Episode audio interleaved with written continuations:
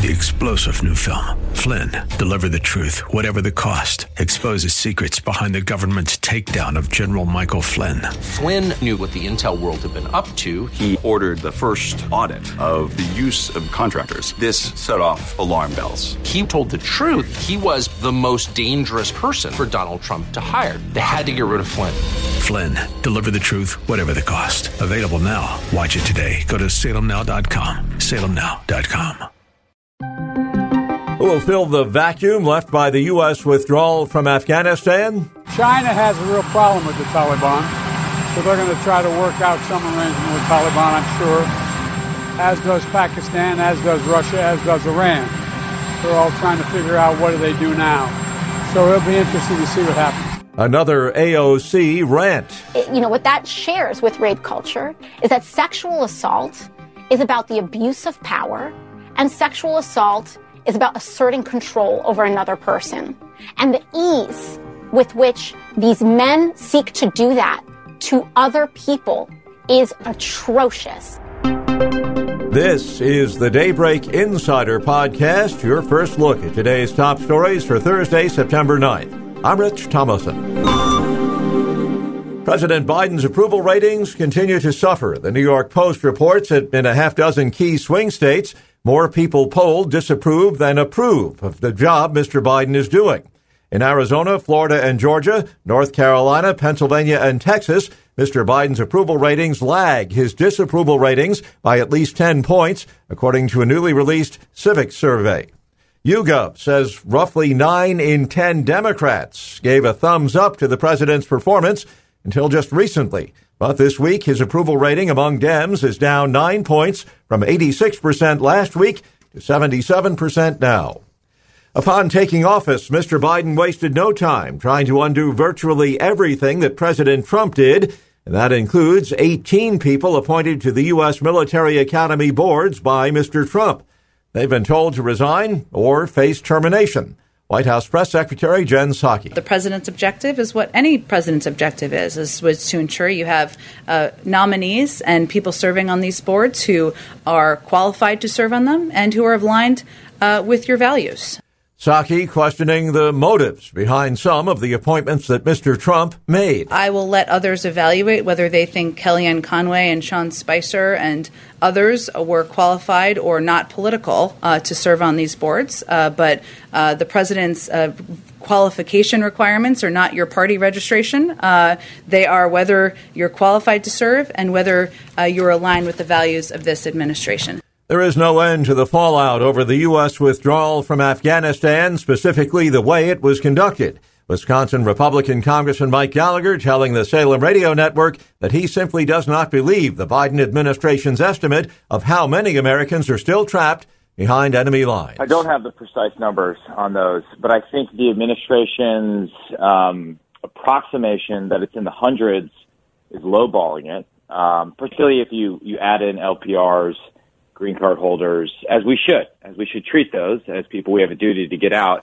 Gallagher notes Democrats blocked legislation that he says could have averted much of the chaos surrounding the pullout. Two weeks ago, I had a bill on the House floor that would have prevented the administration from withdrawing on the August thirty-first Taliban-demanded surrender date until we had gotten all Americans out of the country and would have required a daily report to Congress on precisely those numbers, on how many of our people are still there.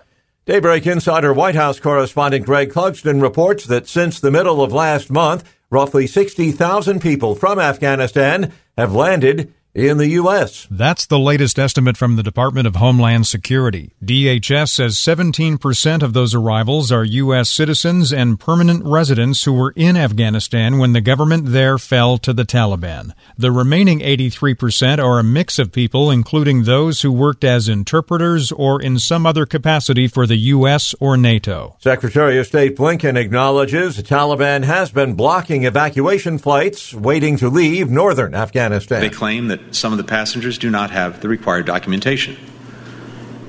While there are limits to what we can do without personnel on the ground, without an airport, with normal security and procedures in place, we are working to do everything in our power to support those flights and to get them off the ground. Blinken has been conferring with his German counterpart and others about a response to the Taliban's announcement of a new interim Afghan government, a hardline cabinet that's raising serious concerns in the West. The Taliban seek international legitimacy and support.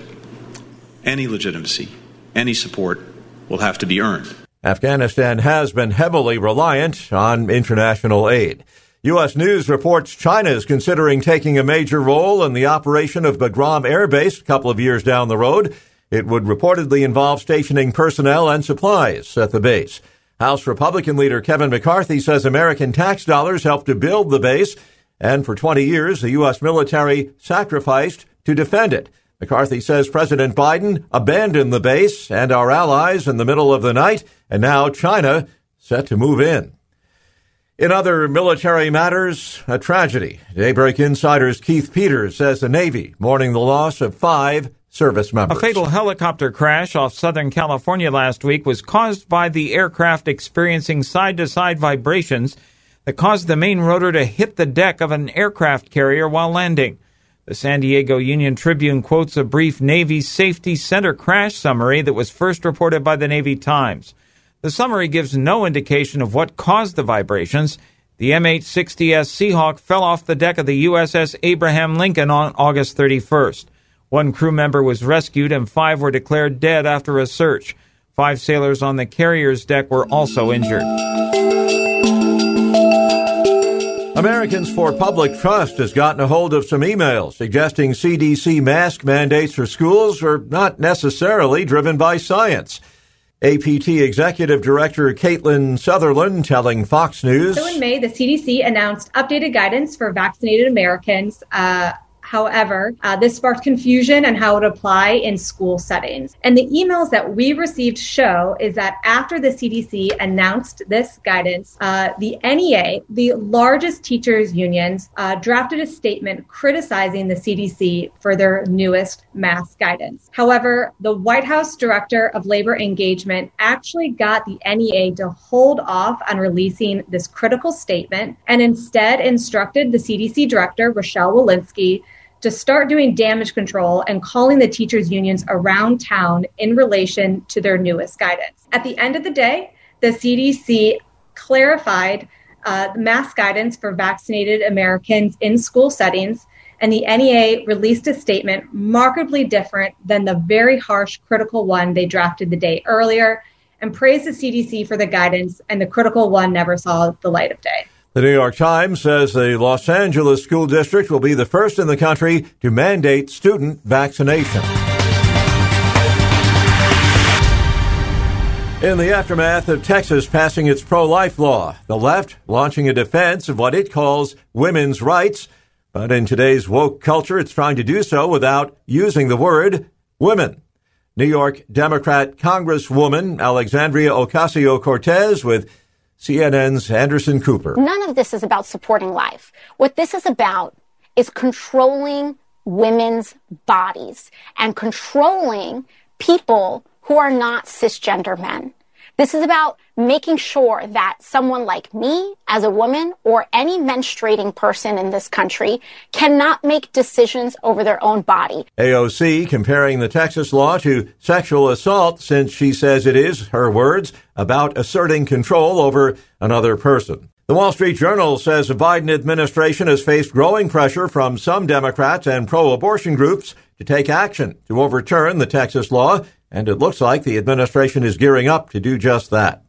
Former Trump attorney Jenna Ellis tells Salem Radio Network's Doctor Sebastian Gorka that while the future of Roe v. Wade has yet to be decided, the high court is not willing to interfere with the rights of states to pass pro-life legislation if they so choose. Even though this was simply a denial of an emergency application to stay the law, it shows that the Supreme Court is no longer reflexively protecting abortion as a so-called right. And that's what is the most important part of this decision. The Supreme Court said that they were not ruling on the merits of the issue. Um, of course, it will be litigated further uh, on the merits and potentially wind its way up back to the Supreme Court. But what they're saying here is that no longer will an activist majority simply say, sorry, states, you don't have a compelling interest to protect unborn life. Ellis argues Roe v. Wade would have been decided differently if today's science was available back then. That if the Roe court in nineteen seventy-three were sitting today with the science that we have, their decision in that case would have been markedly different, because they didn't hold, like the leftists want us to believe, that there is a constitutional right to abortion. They didn't hold that. They simply said that the government has a compelling interest to protect life, but that a so-called right to privacy covers some abortions in some circumstances. And so they created this balancing test, which now that we have much, much better science, shows that the balance is in favor of protecting life from the moment of conception. Yeah. Doctor Gorka contends Roe v. Wade doesn't have a leg to stand on. I'm not a lawyer, but that's garbage law. The idea that you can kill an unborn child based upon some penumbra of privacy hidden in the Constitution. It was garbage back in nineteen seventy-three, and it's still garbage now.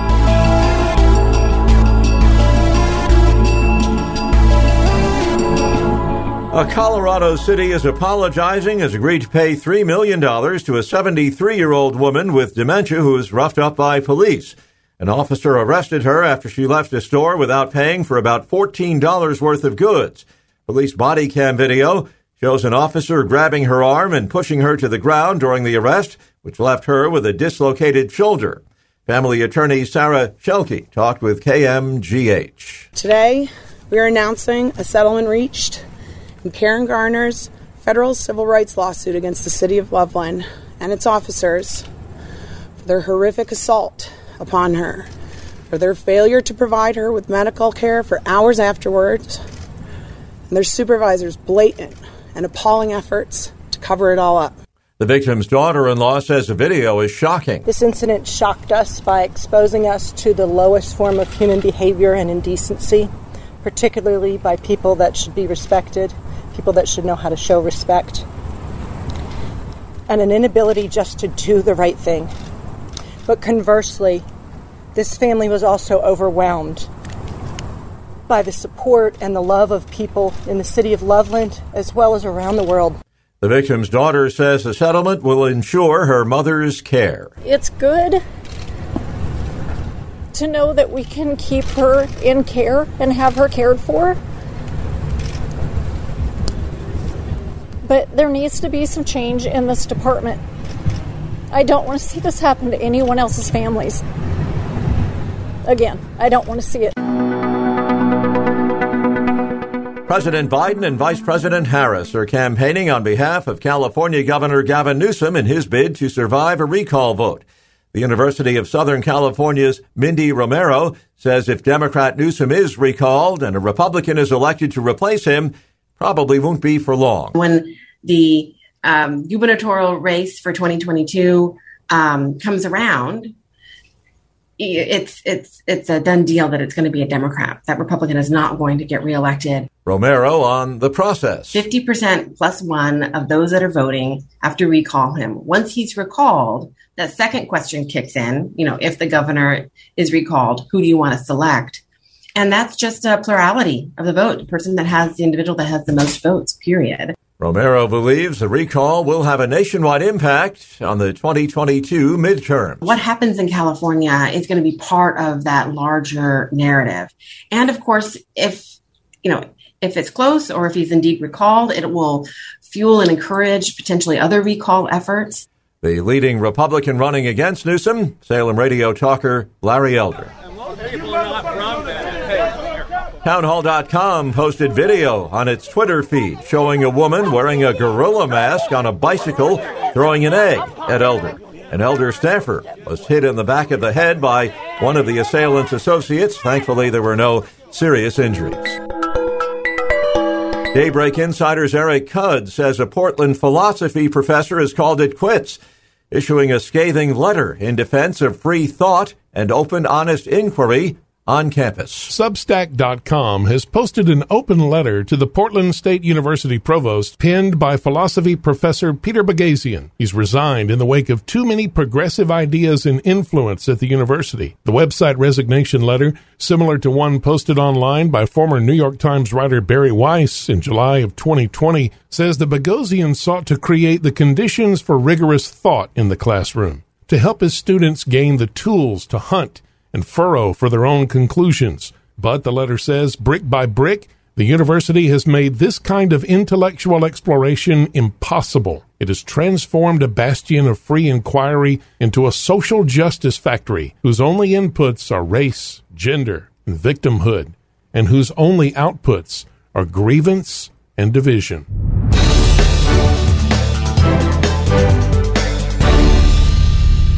The Federalist details how the National Archives and Records Administration has placed a harmful content warning on the Constitution, labeling the governing document of the United States as harmful or difficult to view. The warning applies to all documents across the Archives catalog website, including the Bill of Rights and the Declaration of Independence. The Biden administration states, and we quote here, "NARA's records span the history of the United States, and it is our charge to preserve and make available these historical records. As a result, some of the materials presented here may reflect outdated, biased, offensive, and possibly violent views and opinions. In addition, some of the materials may relate to violent or graphic events and are preserved for their historical significance." After social media outcry, the N A R A said that the alert is not tied to any specific record, but rather appears at the top of the page while one is using its online catalog. Subscribe to the Daybreak Insider podcast at Apple or Google Podcasts, Spotify, or Salem Podcast Network dot com. Get our companion Daybreak Insider newsletter each morning at Daybreak Insider dot com. Ongoing coverage of breaking news and commentary at S R N news dot com and Townhall dot com. Thanks for starting your day with us. Join us again tomorrow. I'm Rich Thomason.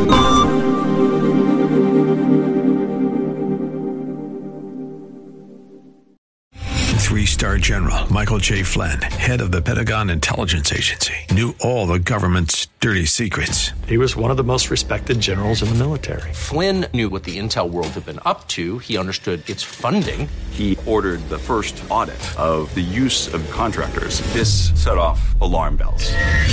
The explosive new documentary, Flynn, Deliver the Truth, Whatever the Cost, and covers the facts behind this scandal. Flynn told the truth. He was the most dangerous person for Donald Trump to hire. I find out the worst enemy that I'm going to face in my life is right here in America. They took my assessment and they wanted me to change it. And I was like, I'm not changing it. They had to get rid of Flynn. With in-depth interviews, archival footage, and never-before-seen personal records of the man behind the headlines. I just felt like I was drowning. Flynn, Deliver the Truth, Whatever the Cost. Available now. Watch it today. Go to Salem Now dot com. Salem Now dot com.